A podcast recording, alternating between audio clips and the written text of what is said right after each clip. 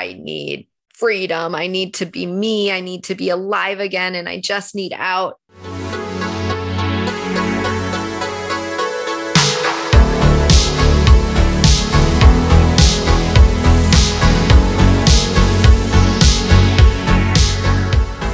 Hello, and welcome to Reclaim Your Radiance, a podcast where we discuss the most intimate parts of the human experience. Let's take a deep dive into self love, sexual pleasure, and absolutely everything in between. I'm your host, Chris Hall, and each week we will be joined by one fabulous friend, and sometimes that friend will just be me, to talk about how we can all become our most radiant selves. Are you ready? Let's get to it.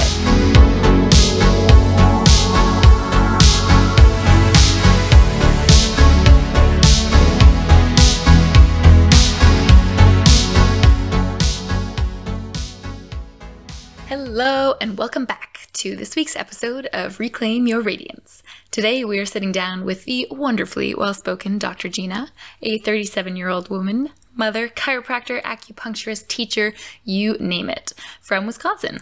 She is an absolute beauty and a wonder, and I have had an amazing time getting to know her on a deeper level. Her story has lots of twists and turns, and she has so much insight to share with us all on parenting and alternative medicine, on finding yourself after major life changes. I am so excited for you to meet her. Hey, how's it going? Good to see you. Good. Good to be here. I wanted to start today's episode with something that somebody recently offered up to me as an alternative to oh, hey, how are you? Which we always respond to, oh, good. And like it just doesn't actually answer the question. And they used, how does it feel to be you and in your body today? Ooh. Hmm. At home and at peace. Mm-hmm. Lovely. I can see that. Oh, it's beautiful. Thank you. So I'm imagining that it's taken that that always that hasn't always been the case right? If somebody asked you that like can you think back to a time when somebody would have asked you that question and it wouldn't have had that same answer? Mm. right. Okay. So in my 37 years of life most of those years has been a journey and there's so much to say about that but yeah there's so much that you know comes up that probably still has to find this place of settling and um, and full resolve. But where I am today doesn't reflect that where I was. So yeah, there's so much to unpack with that. Yeah, that's fair. It's a very, very large question. um, so where can we start? Where's sure. where's a good place to kind of start that journey? Kind of unpack from, that. Yeah. Mm-hmm. Like how did I go from there to where I feel now? Mm-hmm. Um, well, it really goes back to early childhood, not early, early childhood, but I had grown up in a family of five and I had two older sisters. And I just think when you are the youngest sibling, you have a spidey sense. You're observing so much more of your sister's worlds than they are yours, but um, in a different way. And so I feel like I was always a little bit more sensitive to their comments or the criticism around me.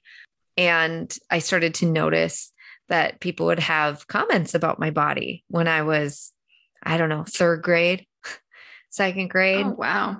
And yeah, it was, uh, it, I remember feeling I would, this sounds really weird, but I would be like in the bathroom, right? Like, cause that's where you like see yourself when you're a kid. You, you otherwise you don't really think of your body that much unless somebody says something. You're in the bathroom. I'd like sit down on the toilet and like I would see like my rolls. I would have like some rolls on my stomach and I would be like, I don't, maybe, I don't think my sisters have those. And maybe that's what they're talking about. It was just like kind of cr- trying to understand what people were saying about me and and finding my place within it. So it goes real far back to yeah second grade third grade where i was starting to become more conscious of what people were saying and then identifying finding my identity within that. Um, had no one said anything i don't think i would have cared. But then I, I was infusing other people's ideas into what I felt about myself. Mm. Mm-hmm. Wow. that's so young. That's Yeah. the, that's the thought I have just running around my head is just that is so young. How can that happen to us so young? I, it's crazy. And so I have my little girl. So I have a nine year old, and I, it's just like in my essence to protect her at all costs. And if anything comes across in that way, just like, how do I shield her? And I get it. You can't protect your kids from everything, but I am going to do my best to teach her, you know, coping strategies if that ever does happen and just be her motivational speaker the best I can because it was such a journey to where to become who I am today and like have that comfort. And I really appreciate that question of like, I get the willies just thinking about it, like that first question of like, you know, how do you feel in your body right now? Because it has been such a part of like my existence on this earth, which is crazy. It's, it's just crazy. Yeah. And it's just it's just our vessel, you know, it's just what's holding our soul and our mind and stuff all in there. And we put so much meaning behind it and we evaluate each other based on it. And it's just insane. Oh my gosh, right. It's our meat suit. That's what I say now. I'm just like, it's our meat suit. It Yeah. carries our soul. And I mean, there's some more to that that we can say, but I mean, if you simplify it, it really is just a meat suit. Right. I mean, it's intelligent mm-hmm. and it, you know, can connect to your soul and it can show you stuff and all that stuff. But yeah, it's your, yeah. I like that. Yeah. I like the meat suit. I mean, different from Lady Gaga's meat suit, but you know, totally. or back to early 2000s. Yeah, right. exactly. That was a little different. that Yeah. was an actual meat suit. Oh my gosh. Yeah. Insane. Um, so, from that young age, when you're starting to have these comments come towards you, what Mhm. happened after that? What Mhm. what did that evolve into? Right. So some things that just stand out as like memorable to me is that my mom did do what she could to shield me. And I remember her scolding my sisters if they ever said comments like I was fat, because that compared to the other two sisters, I did carry more weight. And that, I mean, that was just fact.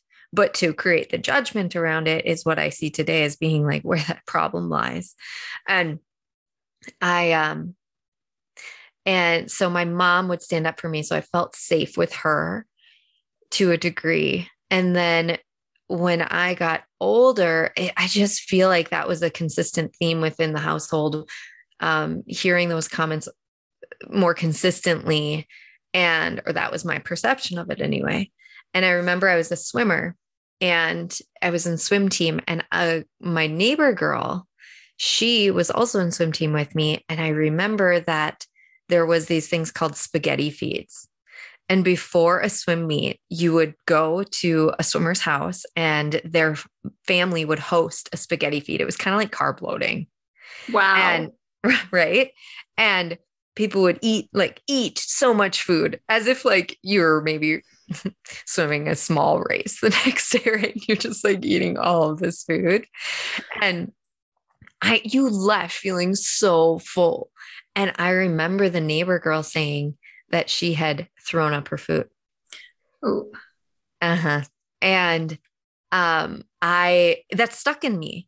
I was thinking like I had already been introduced to those concepts a little bit of oh that's the way people deal with, you know, it was definitely a, uh eating disorder. And it was a way for uh it stuck in my head that she did that. And so I went home one day. I don't know if it was that spaghetti feed or a different spaghetti feed. It just sounds funny. It was spaghetti feed. And I went home and I remember going to the bathroom and trying to do that. Hmm. And when I was trying to do that, um, my sister opened the door and it was just such like a big moment of like, mom, come in here. And here I am, like kind of trying to throw up, but not actually knowing how. And yet still like the thought process around it is super, you know, it's just, it's wrong. It, it, it's sad that uh, anyone would want or feel the need to even try that. I shouldn't say wrong. I, yeah, it is wrong. But so from there, my mom like took it the next work. She's like, You have an eating disorder. We're going to get therapy. Let's go. And there was so much more embedded in my story than that event. So when mm-hmm. we mm. went to therapy and this woman tried to talk with me, she went to talk with my mom about how she thought like she was relating to this issue or whatever and my mom wanted nothing to do with it and so she we stopped going and it was mm-hmm. just like this quick fix almost to you know i got to do the right thing i'll bring my daughter in this is what we do and and the therapist started pointing her fingers kind of at her a little bit but i don't know how that all went it's just kind of how my brain wraps around it because she wasn't really happy leaving that place the the place i remember and we never went back so I never felt like I got actual support or help. And, you know, God bless my mom for trying to do that. But I don't know, she maybe didn't know have all the tools either. But that story kind of continued with me. And thankfully, I didn't develop a full blown eating disorder in terms of anorexia or bulimia, but I definitely went down the alleys of I've got to be very cautious of the things I eat um, or have have um, kind of chapters in my life. Like I didn't like stay like that for years, but it would be, you know, for a month or so, I'd be like super cautious of the things I'd eat, or I'd exercise a certain way, or I'd buy some books on a lot of body image type uh, books to help me align with what I thought was beautiful or the right body to have because I had felt like I had always been told that's the wrong body to have. That now it's like you've got to find out how to have the right body. And then people won't say those things or you won't, you'll be loved or whatever. I don't know fully what was always underneath it, but I imagine there's some, you know, deeper belief systems underneath that I never really uncovered. Yeah. I mean, mm-hmm. the idea and like even the vocabulary that still comes up of right body and wrong body is right. just right. That's so ingrained totally. in all of us. And like right. these, oh, these magazine covers and just everything that we've ever seen. Yeah. Yeah. Yeah. It's, yeah. It, it I, I don't, I like to think that it's changing mm-hmm. um, for this generation that my kiddos are in who's nine, and I have my stepdaughters who's 10 and another one who's seven. But I don't know. I'm not sure yet. I haven't quite seen enough to fully have an opinion about that. But I, I just remember feeling like it was pretty bad at the time when I was growing up. Mm-hmm. And that's when like Teen Beat and like all of these, you know, magazines. Yeah, exactly. would yeah. come out and you would see what was seen as the ideal or popular, not even ideal, just popular. And it's like, oh, that that is liked. That is what is ideal. That is, you know. So, but within that, what is interesting is I always felt deep down that really wasn't where my worth would lie. And I was tricking myself and doing a really good job of it. Hmm that that is because when I did end up reconnecting home, it was like you were always there. You just covered it up. Hmm. Mm-hmm. What do you think made you want to cover it up? Not knowing it was there, not knowing that that was um, such a sacred part of my being and what what was is to be asked of me in life. No one really reinforced. I mean, I grew up religious, so in some ways they'd talk about like the light in you, but if somebody really educated me on, you know, that feeling inside, like that's you. And how do we, that's what we need to express in life. And those things that feel so true to you, you know, that's what we want to see. I don't really care about all that other stuff. You know, I, I, I think there's a lot of education that needs to be like almost charted within mm-hmm. that field, which hence part of my podcast.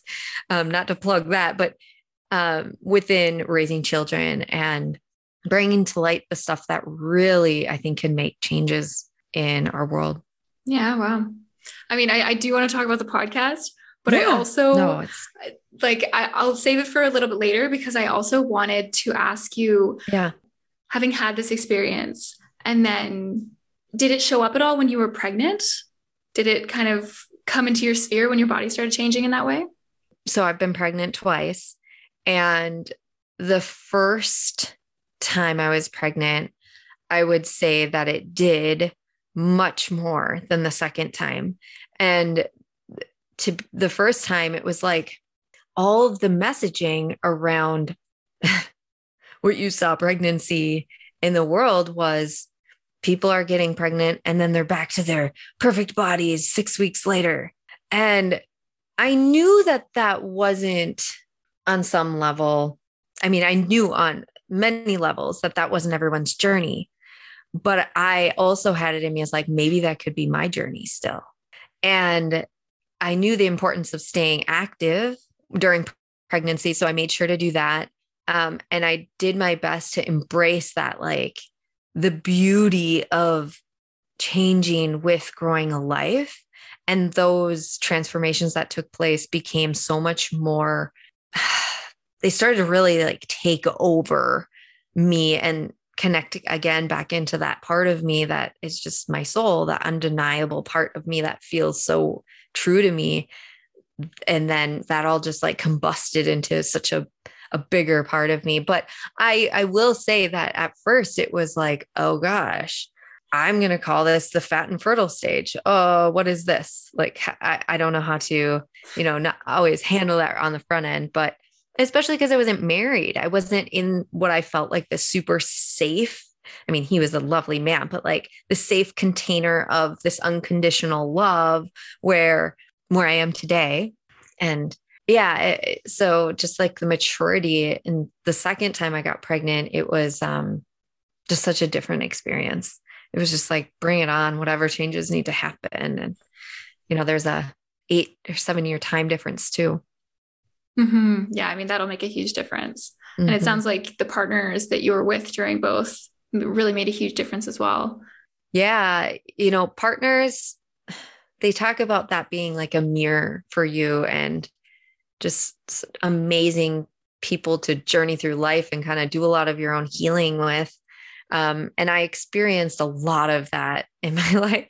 I've had a few long term relationships and it's interesting because a lot of the validation that I would subconsciously seek from these partners had to do with like, is my body acceptable?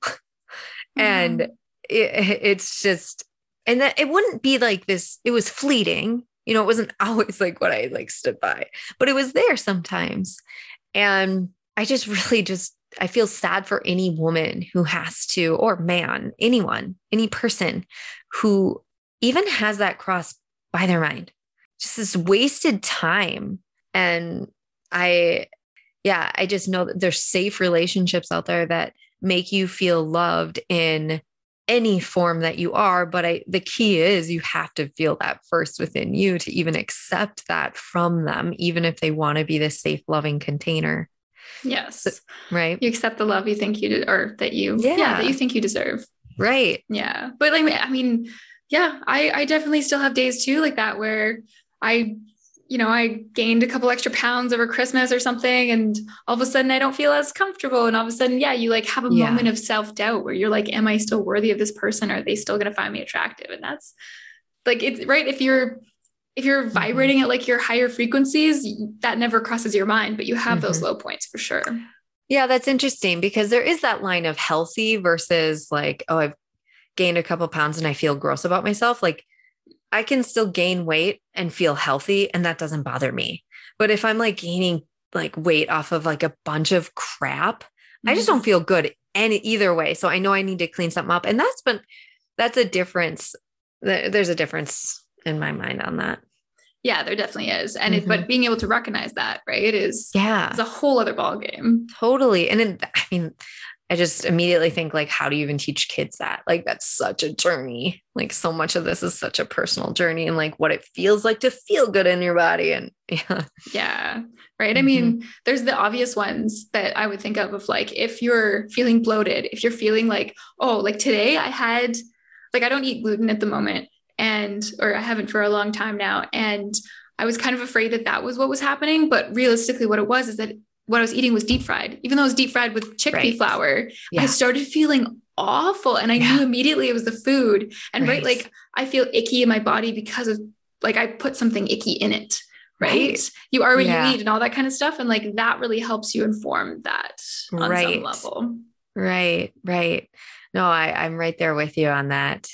Um, and it, to te- to learn all those concepts and unpack them while you're going through so many changes in your body when you're young. It's just it's a task. You have so much going on. You're overloaded more as a teenager than you are probably any other time in your life. It's just it's, incredible. So what are what are you doing? I'm sure you're doing so much because you said you were like so worried and you're being like all mama bear and and trying to like shelter your kids from the same sort of um, stuff that happened to you. But what mm-hmm. would you mm-hmm. say is your like main strategies that you've been using you know i i never really like pinpointed what they were so it's going to take me a minute first and foremost is if we're ever changing together or in the bathroom i will only make body positive comments or just objective comments even not even with judgment just and she had my daughter had been told or had reported back to me that a girl had said it's really good to be thin, to be really skinny. And there were so many things that came off in me that I just, I just, I was like, okay, how do I handle this? I was just like, really? Huh, that's weird. I wonder why she'd say that. Like almost like surprised. And I was like, oh, that's weird. And she's like, yeah. And she said that, you know, she was skinnier, thinner than me. And I and then you know i don't know. I just thought i'm like oh you're just you're you know and that's when i reinforce like oh my gosh you you're whatever size you are. Like you're perfect the way you are. And then i bend over and she's like but i've got this roll i'm like look at me so do i. And i bend over and i'm like here's mine. I'm like i'm so glad i have that. Did you know that if you don't have any fat like and you didn't eat for a while like you get really hungry. Like, I don't know. I just tried to make it like kind of some stories that she could relate to and make it be like, you should love whatever you got. And, and that goes with her height. Like she's taller than her friends and she's a little self conscious on that. So I imagine that could be a similar concept for her that something she feels she can't control. And it's just like, well, we're going to have to learn how to love how we were made. And it kind of goes back to that. I remember when I was young, my mom would make comments um, about like, figure skaters or she was in the changing room and she would make comments about herself like oh i wish i had skinnier arms or legs. She overall had really positive body messaging uh, for the most part but those ones would stick with me and maybe because my filter was always like already on that like there's something good versus something was bad. Yeah and i feel like the changing room is a very self-conscious place for a lot of us for a long time right? Like it takes right. a lot of personal work to like walk into a change room and be like, all right, let's do it. Right. And so I think your mind is already there. And so those comments you would remember quite starkly. Yeah, it is interesting. And as a parent, you don't know what's hitting or what's landing and when it is, but you definitely knew when you were a kid what was hitting and what was landing. Absolutely. And then there's the, mm-hmm. those like slight memories that like come back to you and it just in a flash of like, oh, yeah. I remember when this specific thing happened. Your parent looks right. at you like 20 years later and they're like, oh my God, you remember that? I wish you didn't. I I repressed that and you remember this. totally. Oh no. Totally. I mean, and that's like that saying of you'll remember what how people made you feel, not necessarily what people made you you know what they said to you mm-hmm. so people could say amazing messaging uh, although that kind of ties into it but it's like it made you feel something so you remembered it mm-hmm.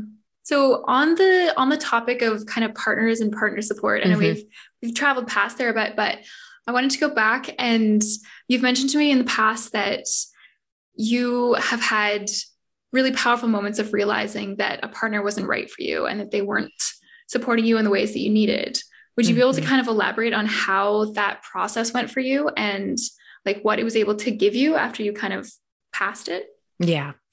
Yeah, I can. So, first and foremost, I want to say that uh, tribute to all of these people I have been part- partnered with because they have helped me on this journey to finding myself and to fall in love, falling in love with myself. Um, you know, right? You co-create with someone at the level you're at in some regard. So, in hindsight, there's just so much gratitude towards these people who journeyed with me. And one of the people that really stands out to me is somebody I was engaged to. And I remember he's a great man and he, he lived a very a very perfect life. And so I was like it project I projected onto myself all of this stuff of like, well, I I should fit into this perfect life. Instead of just kind of being me and who I am now, I was like, you know, making sure I was putting myself into these boxes. At the time, I could I had I had been more brave, I wouldn't have done that, obviously. Um, and then I would have been more brave to hear like maybe how he actually would have thought about things or felt about things because I had this perception that he wanted me to appear a certain way or look a certain way and I don't know if that's actually true but at the time it felt like that and so I would put myself together in a certain way thinking this is the thing that I need to do. And then over time it was like it just isn't feeling right. But and and I need it out. And, and so instead of it actually ha- us having these vulnerable moments where I would be able to have this like true raw conversation, I was making up a lot of stories, I think, in my head about what it actually was. Because maybe these people would have been able to support me more than I'm giving them credit. I just knew that I started to have these awakening moments within myself, and they were kind of along for the ride. I never really had so yeah, so that was my engagement. And I remember having this moment of like, I need freedom. I need to be me. I need to be alive again. And I just need out. And so I'm really glad I did make that step and make that change. But again, I feel like part of it is just more these expectations I thought were part of his, but it was just maybe in my head. There were a couple relationships though where um, with men that they would make all these comments about these women. And so I'd immediately be like, well, then I need to be like that. Rather than um, I can just be, I mean, that's so different than what I'm now. Right now, I'm just like, oh, great. Yeah, that person is beautiful. I don't care who that person is. But the time it was like, well, that means I have to do that. And and I really did feel that way, which is super sad. Yeah. Like the it takes a long time to realize like, oh, their beauty doesn't change my beauty. Right. And you can love that. Like I yes. personally love, you know, a I love a good ass, you know, and yeah, and yeah. My, yeah. my partner's bum is a little small, and you know what? I love his too. Absolutely, and you, it's almost it's what makes them them, and it makes yeah. you love them more, even when they're, mm, for me, when they're not, you know, fitting into this like ideal. Yeah, right. And it's you can walk by and you can comment on it, but then yeah, there's something to knowing your partner's insecurities and being able to maybe yeah. not vocalize certain things, especially when you know they're feeling vulnerable. But totally right. Yeah, those moments of vulnerability. I'm I'm acting super strong right now, but like those moments of vulnerability will still just like hit me hard, you know, at times. But thank God they're they're fleeting. Whereas before it was just so much more, it controlled me. And you know, I, I would feed into that cycle at times. Yeah. So I'm just so grateful to not be in that place. Yeah. So mm-hmm. after you broke free, like I, I do also really know that freedom feeling. Yeah. And I, I remember the one question there was, there was one person in my life that a lot of my family thought was, you know, somebody I'd be with for a lot longer than I ended up being with them for. And the one question my dad asked me after that happened, he said, Do you feel better? And that's it. And I said yes. And he's like, okay, then you made the right choice. And we never talked about it ever again. Oh, wow. Right. So that That's like interesting. That relief, I, I relate so hard to that. And I'm curious what happened after that. Like mm. what what did you notice in yourself after that? It was somebody asked me today about like, was that the moment of your spiritual awakening? And I was like, I don't really know if that was. That probably was the moment of my spiritual awakening was was breaking free from that engagement. And god bless you pete if you ever see this. Of course it's not you it was just me. And um yeah so it's interesting because so much of this ties into my parents and just your belief system. And i look back and my parents didn't really support that marriage. They didn't really want me to be married to him. And when i called them and i said I just don't think I can go through this with this. I, they were doing a happy dance. I just know it. And it was just kind of like, okay, we will do whatever we need to do to help you move forward at the next steps. Like we're canceling this wedding, da da da da da. Okay. And afterwards, I do find out they were kind of like doing this happy dance, like, yeah. So that what that tells me is that they knew in their heart of hearts, like that wasn't part of my expression of me. And like that you just know your kids or you feel you do. And they did. But the thing that's sad is that as parents and as full adults, as they're raising children, they didn't have the tools to support the growth on that in that aspect or, you know, shield it appropriately. And again, no like shame towards them. It's just more of an observation of where I feel like we need to go as a society um, because they loved me, they wanted the best for me. But man, you can influence your kids when you are parenting them um, quite a bit, especially in the youngest years.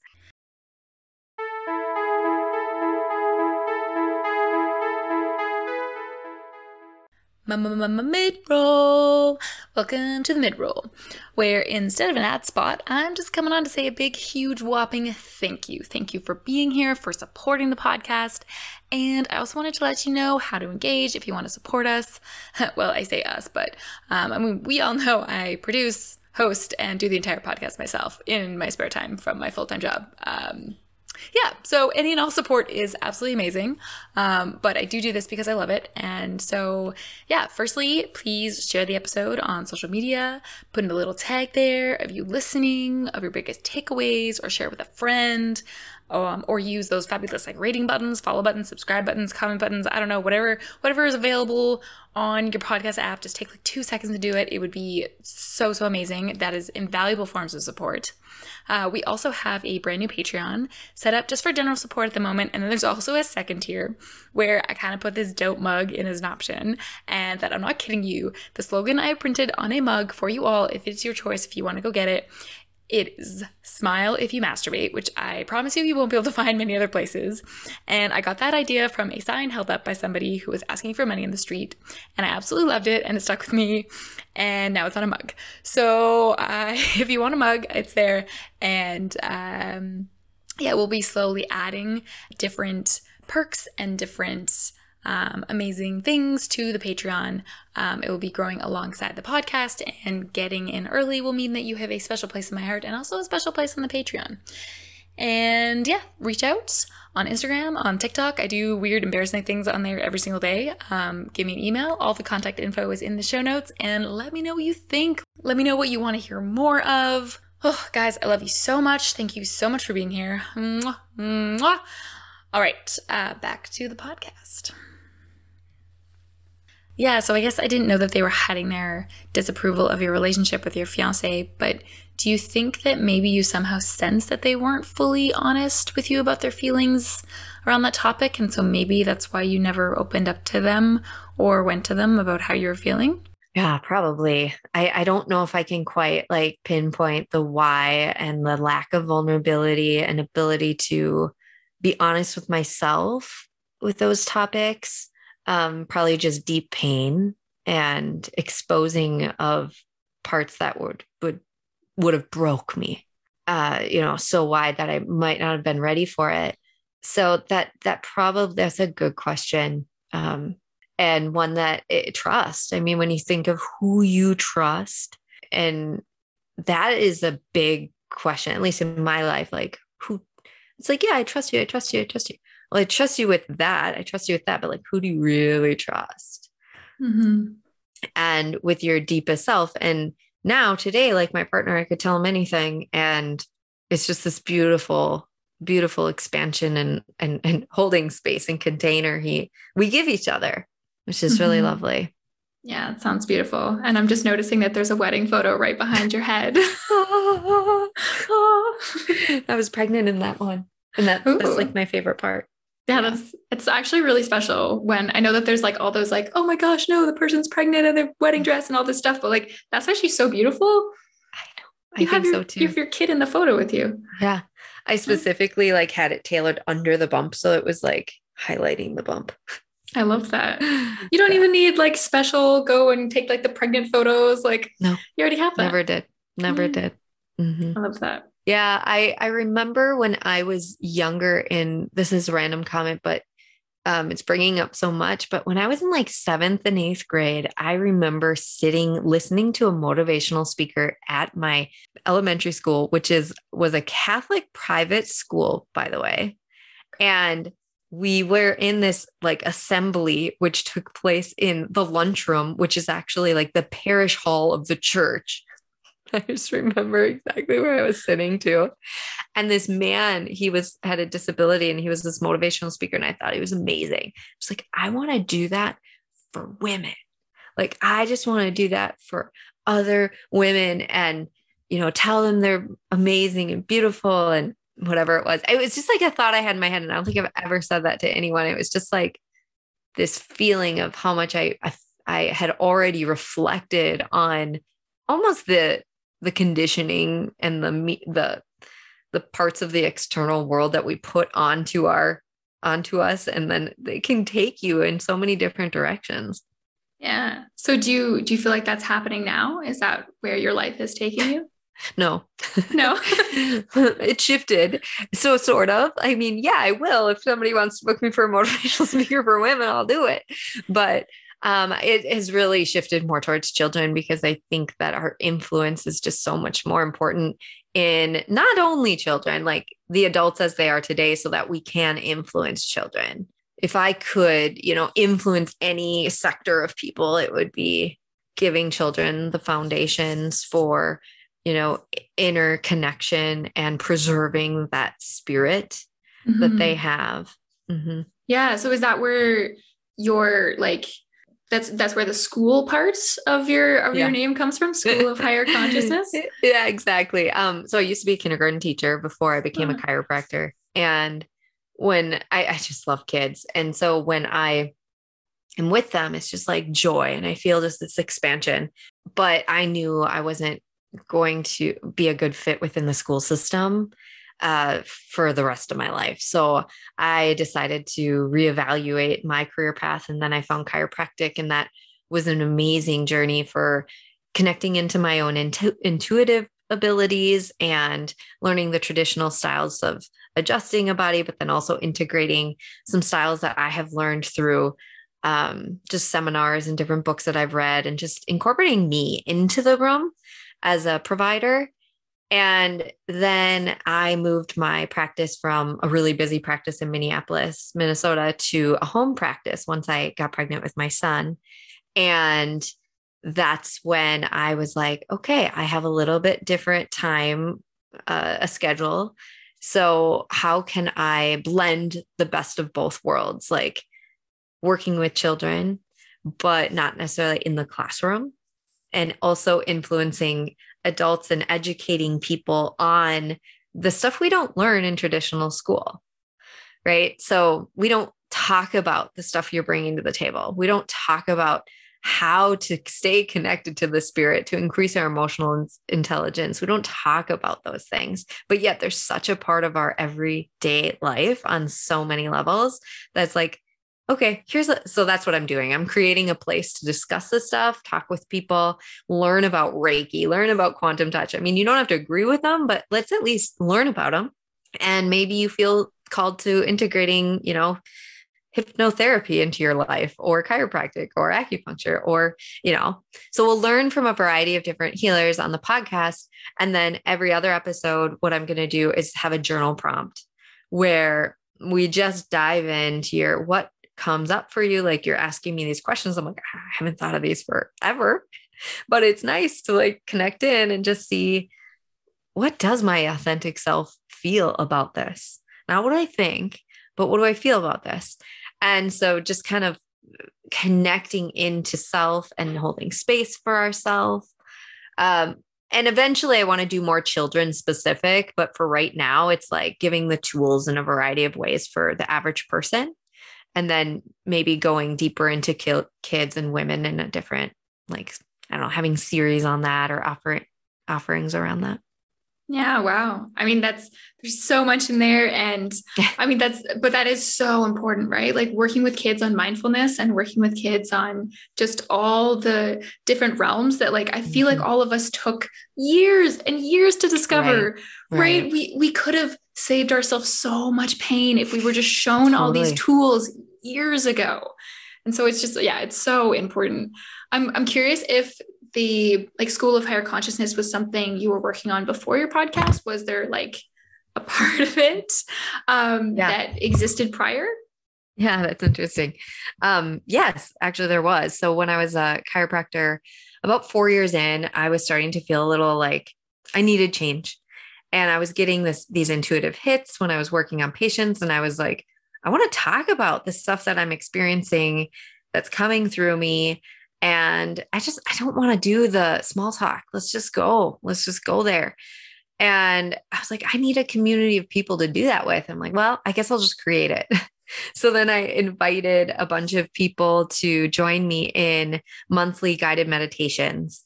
And at the beginning of those meditations, I would I would educate on some realm of healing, or I would bring in a guest to talk about something and just shine some knowledge in the group depending on the the time or the month or it would embed into the season. And then we would do a guided meditation. And so then i put i created a website for it where people could sign up. And then eventually um, i just had these thoughts about like i want to start putting all this information out there on the web but then i was like oh the podcast might be the best means for that uh, so it'll kind of grow organically with both information going on the web at the same time that I'm doing podcasts. Nice. With it. Yeah, yeah. so that's such a natural, organic way to grow. I love that. Yeah. Yeah. It's it's it's been fueling to yeah, that light inside of me. It's just like, okay, I can go for hours on this and I need to tell myself to stop. yeah, no, I mean that's that's the flow state. That's that's when you know yeah. you've hit something really truly real. Right. Yeah. Can I ask you um, what I remember in our first conversation that we talked about? Uh, you always were gifted almost with this.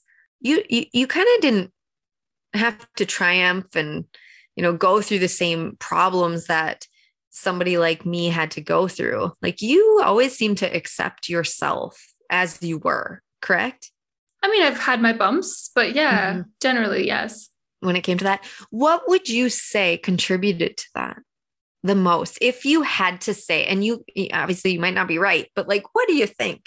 I, thinking back, I can't, like, I don't have any instances when I can really pinpoint my parents ever telling me anything bad mm-hmm. about, or not like, or shining like the kind of a lens on me that was, you know, like, have you looked at this? Have you thought of this part of your body? Right. Like, and I think so. I'm the youngest sister of two, mm. so oh, yeah. slightly similar. And so yeah. um, I was kind of, and sorry, sorry, mom, I know you're going to listen to this and I know you're going to hear this, but right. um, that there was moments that I was later told between my sister and my mom that I was sheltered from, let's say, because and that had kind of a, a negative self image, negative body image moments that my sister had onto her and I wasn't part of mm. it, if that makes sense. Mm. So you were protected. I think so. I think sure. a lot of it comes from being protected by my mm. sister. I love that. Yeah. And I don't like some of it she did very consciously. Um, some of it she protected me in a way that I later went, Hey, I wanted to know that. That was important yeah. information for me to know, but it was all with good heart. And so she did protect me from a lot of it. And yeah, I don't know. I was just, yeah, I would look around the room and I would maybe feel a little bit uncomfortable, or, you know, I, I still feel uncomfortable in my own body some days. But yeah, in general, I seem to have inherited this just acceptance over what it is. That's amazing. Um, yeah. Yeah. I love that. Well, I'm curious about that because I put so much emphasis on the parenting piece. And I'm like, that might not be everyone's story, you know, like you just because it was it's how i'm filtering a lot of the information doesn't mean that that's like the only thing but it's a big part right and it's mm-hmm. i think i take to heart the whole i mean i think i've heard a lot of times that it takes up until 12ish mm. maybe even younger. And that's when you can really mold a human based on like the nurture part, like nature versus nurture. And past that, I'm not sure you have that much influence, to be honest. I think that at that point, they're pretty much made. Yeah, right. Yeah, there was this book, I don't know what it's called, but they talked about the three phases. And the first phase before six is, or before seven, is like where you really have to be their prefrontal cortex. You are control, you have to control a lot more for them. And then from like seven to 12 or 13, it's um, the garden stage. You're just watering what you what you created in that first seven years. And then in the teenage years, um, it's where you guide. And they said that when you have trauma growing up, you sometimes flip the top and the bottom of that. And the toddler stage, people tend to guide if they have trauma. And then they try to over control the adolescent and teenager phase. Mm-hmm. And that can cause its own problems. You've given a toddler too much authority. And then you are trying to control a, a person who's a full on person now. Oh, that's that's actually a very good way of explaining parenting in like such a concise little moment. oh, I'm gonna remember that one if I ever have kids. Oh yeah. I mean, yeah, and I and I think when you touched on trauma, it's like, oh right, okay, that's maybe what I should have said in general when you asked me that question was, I don't think I I didn't I didn't have any trauma mm, growing up. like there was, yeah, no, wow. none really. That's so amazing. Hey guys, editing Chris. I pop in once in a while and try to hide it from you that I'm here, but uh, here I'm just being very blatant because for the rest of the conversation, this information won't come up and it'll seem like Gina just disregarded this, but um, it's not. It's just me, hi, editing Chris, coming in. And I just wanted to pop in and speak to you um, to correct myself here. Now that I've had some time to think about it, and now that I've heard that response, what I really want to emphasize in my response to Gina's question here is that I don't have any trauma that I can remember. And I don't have any trauma specifically around my body image that's stuck with me. Of course, I feel negatively towards my body sometimes. I was bullied as a kid, and the subject of that bullying varied quite a bit. I would feel uncomfortable in my body in a changing room sometimes. I always fixate on my stomach and that little piece of extra blubber, which of course is totally normal, um, wouldn't ever seem to go away. Of course, I looked away from the mirrors some morning, um, although I'm getting really good at my morning naked mirror dance practice these days. Um, ask me about it, it's super fun. Of course, I have parts of myself that I am a little uncomfortable with, but I have a good mindset around them, and I can't remember anything negative from my childhood or youth stuck with me in this area in particular. I have other stuff. Oh, don't you worry. I am not above it all. I have one of my main blocks from my childhood is a need to feel intelligent because of where I perceive putting people putting my worth when I was a kid. It was a whole thing. Um, and I'm sure we can get into that later too. But for now, yeah, I just wanted to come back in and state that for the record, me saying a blanket statement like, I had no trauma is just wrong and uncomfortable to hear my voice saying. So I'm correcting this. I do have trauma, but I have no lasting trauma about my body from my childhood. And I think that what always trumped any feelings I could have had around being maybe a little larger than others um, in terms of my physical body slowly turned into pride about my curvy, beautiful body. Piece by piece, moment by moment, I learned to really embrace that beauty um, and really, really love it. And then I think what it ultimately came down to too was that I've always loved myself so much. I've I just love being me. I love being in my mind and in my thoughts and having my place on this earth, one filled with so much privilege and love and opportunity and joy. And I have always loved who I am so much, like so, so much that I could never imagine wanting to be anyone else. And like the thought of not being me anymore is the scariest thought ever to me. And it's hard to explain this deep inherent love, but it has been with me for as long as I can remember. It is the first building block of my radiance, and it is one of the many reasons that I wanted to start this podcast. And I hope I explained that in some way that you can understand. And uh, yeah, so, anyways, back to the podcast. When you think of that, do you ever wish you had any? do I ever wish I hadn't what? Yeah. Do you ever wish you had trauma to have grown from?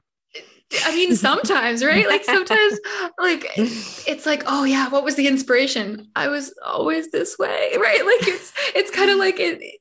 There's a lack of a story there, which some people find interesting, which is nice. It's like being like my my heritage is Canadian, like five generations back, and that's kind of rare because most people are either like this generation Canadian or their parents are sure came here, right? Like it's it's not an old country, it's really young.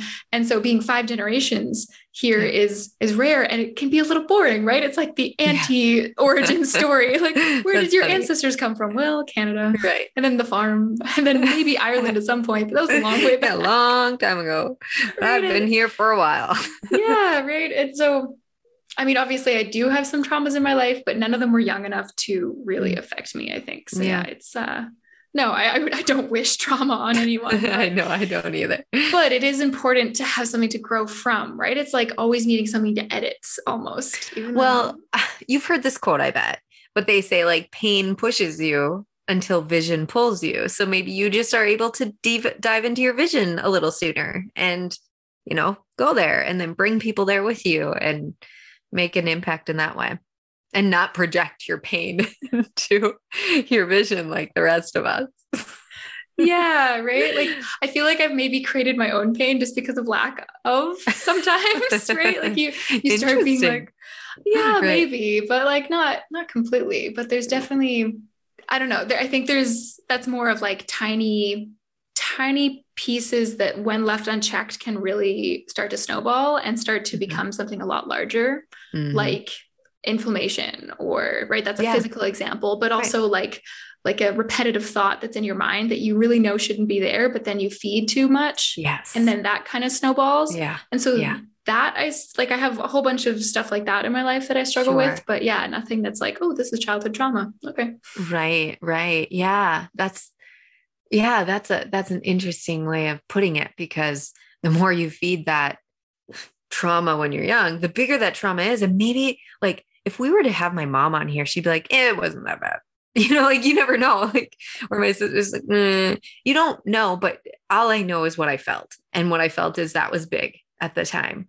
And so, regardless of other people's perception of that trauma, but the more you feed it, the more like what I'm trying to say is the more it, it, it is in your head. And so if you really go back there and back to think how big it was, maybe it isn't as big as I'm even thinking it was, you know? Others will probably not remember it the same way you do, right? That's why we all remember right. things so differently, which I think is fascinating, right? It's like you have highlighted this one thing in your mind that somebody else doesn't even remember. No right right it's it's really hard in terms of i think of this one person who i mean i yeah okay let's let's say it straight out there's a person that was in a group of friends of mine from a couple years ago who i would use the word sexual assaults hmm. um and i don't know that he would even remember that it happened to you mm-hmm. oh wow yeah and like i mean once it happened i never spoke to him again and I tried to get help from those friends and mm-hmm. none of them would I don't know. The the response was terrible and so I left it all and I just yeah. I, I think I saw him one time after that and he was like, "Oh, wow, I haven't seen you in so long." And I was like, "Mhm." And I just left. like right. I just I just wasn't willing to deal with it, but that is really painful to think about sometimes. Sure. I think that's the worst sure. part of it is that our recollections are going to be so different. Right. That sometimes I think that I could go confront him, but then I'm like, is that actually healthy? Is that actually something I'm trying to do to heal? Or am I just mm-hmm. trying to make a point to try to make him remember it? Because I doubt he does. Right, right. That's an interesting one. Well, and it brings me back to you not having any trauma when you were young. I think what that allows you to do is also have stronger boundaries when you are put in situations that you feel uncomfortable with. Yeah. It's like you have, I don't know if this is true, but I would imagine it's easier to have like a stronger sense of self-worth at an earlier age if you didn't have those like body issues when you're younger. And so it's kind of like you've patterned that. You've watered that pattern for your whole life. It's like no this is who i am. This is what i'm worth. And and then so when something crosses that line i would imagine like you call that out where i wonder however many people wouldn't have called that sexual assault right? Like that's that line you you have a nice firm um, boundary of what you allow and what you don't allow Yeah. but i'm sorry that happened Yeah. Thanks. I mean, it's, yeah. yeah I don't really have much more to say on it, to be honest. Right, But I thought it was a It was very, moment it was a moment. And Mhm. yeah, I definitely, I mean, as any time that sort of thing has happened to me, it hasn't happened that many, but I can count a few that it, it took me longer than it should have for me to realize. Right. It Mhm. was, it took yeah longer to call it what it was, longer to realize what it was. Like I knew I wasn't okay with it, but you can't really, yeah.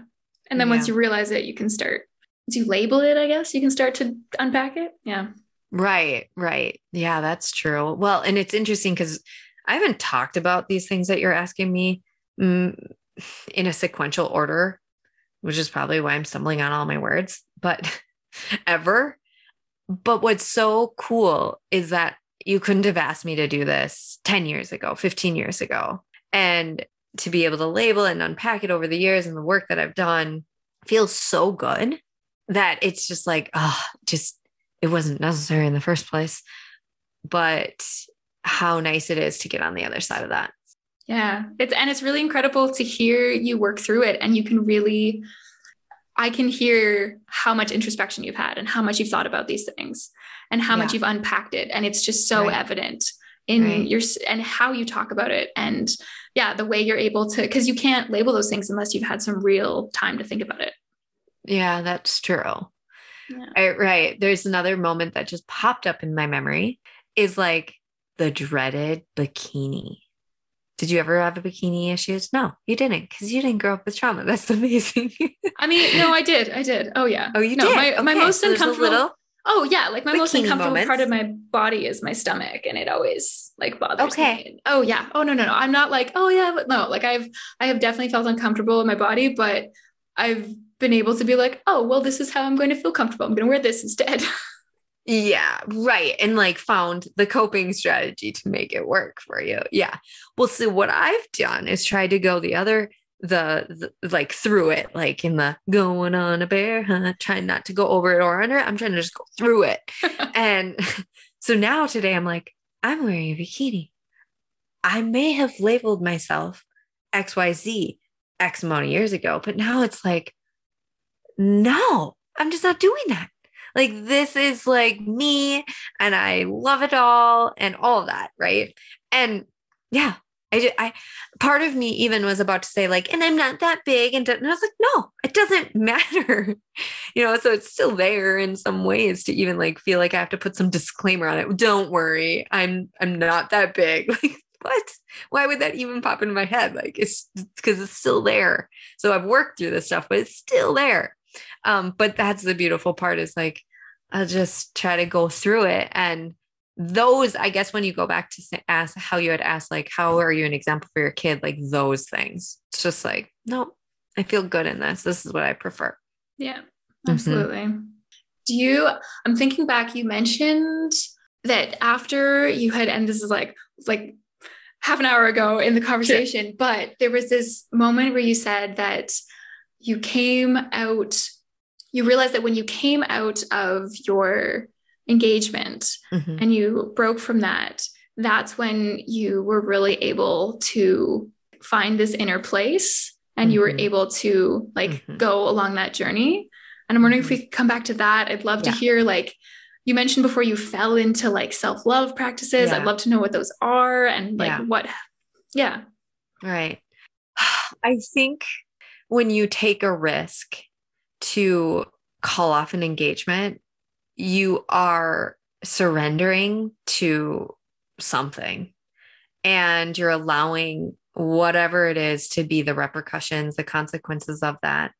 And knowing that freedom and there's some form of peace that is more worth the consequences of what you're losing or what you perceive you're losing or you're leaving behind. When you take a risk to do something like that, there's something that comes with that. It's like a superpower. And luckily, I had support. So there was some just immediate feelings of this is what I need to do. And there was a lot of like soul journeying and again like almost like this spiritual awakening and it was around the same time that I had left my teaching profession and I it felt similar to when I left that teaching job like those were two really monumental decisions that I had made and risks I'd taken I remember my little kindergartner Kelly Larson she looked at me with her big brown eyes. She's giving me her art project and I'm putting it into the drying rack. And I look at her and I just started crying. And I was like, this is it. I can't do this anymore. And it had nothing to do with her. It was just like, this is it. I knew in my heart something needed to change. And I went to the principal that day and I said, I can't renew my contract at the end of the year. And I'm so sorry, but I just, I just can't.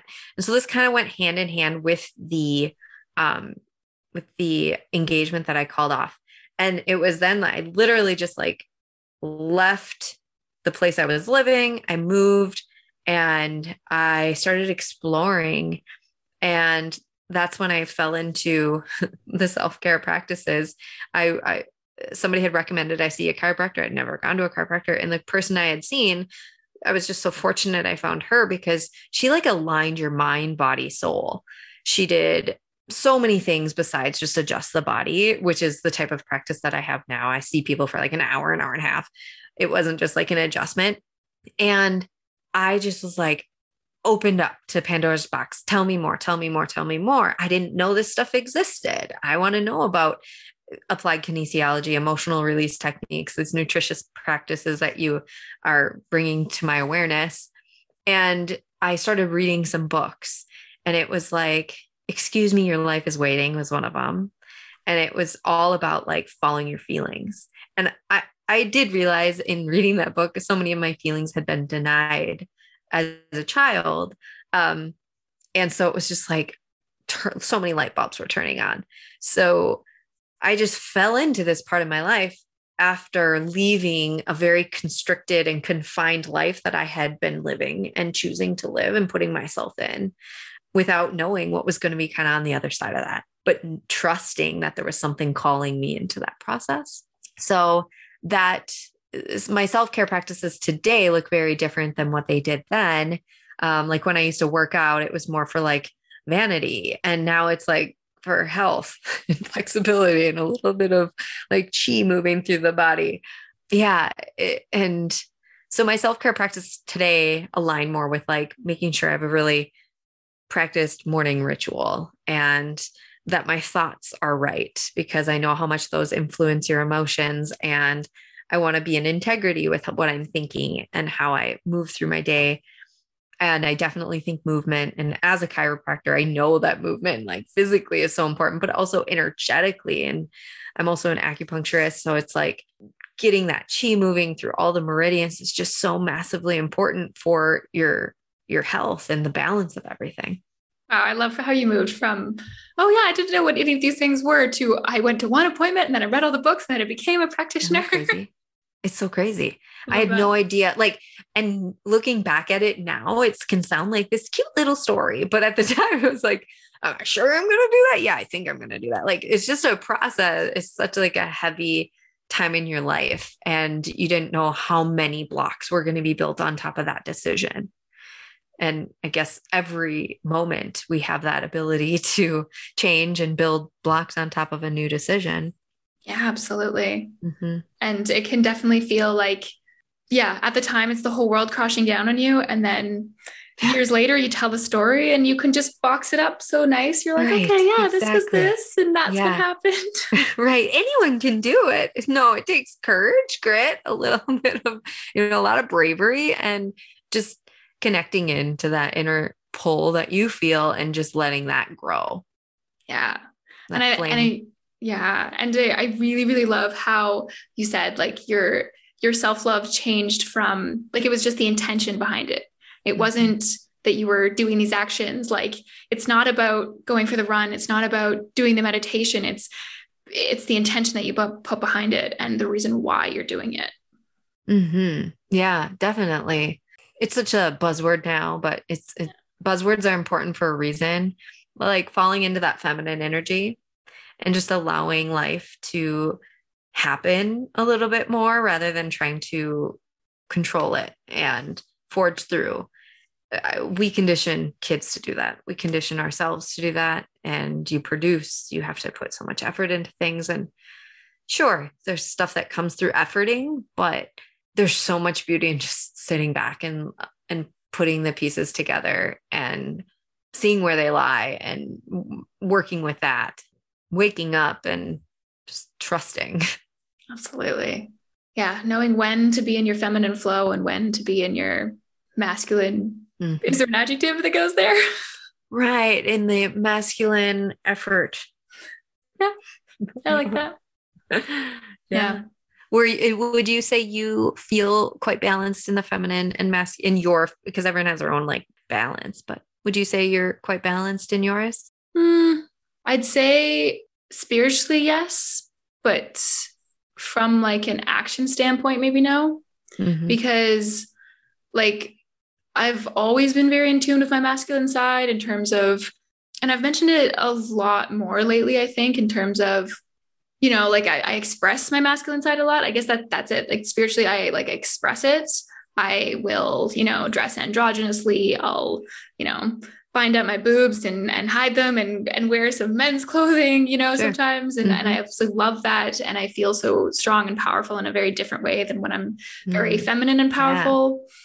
But when it comes to like I'm very good at just kind of like being in my feminine flow and just going with the day.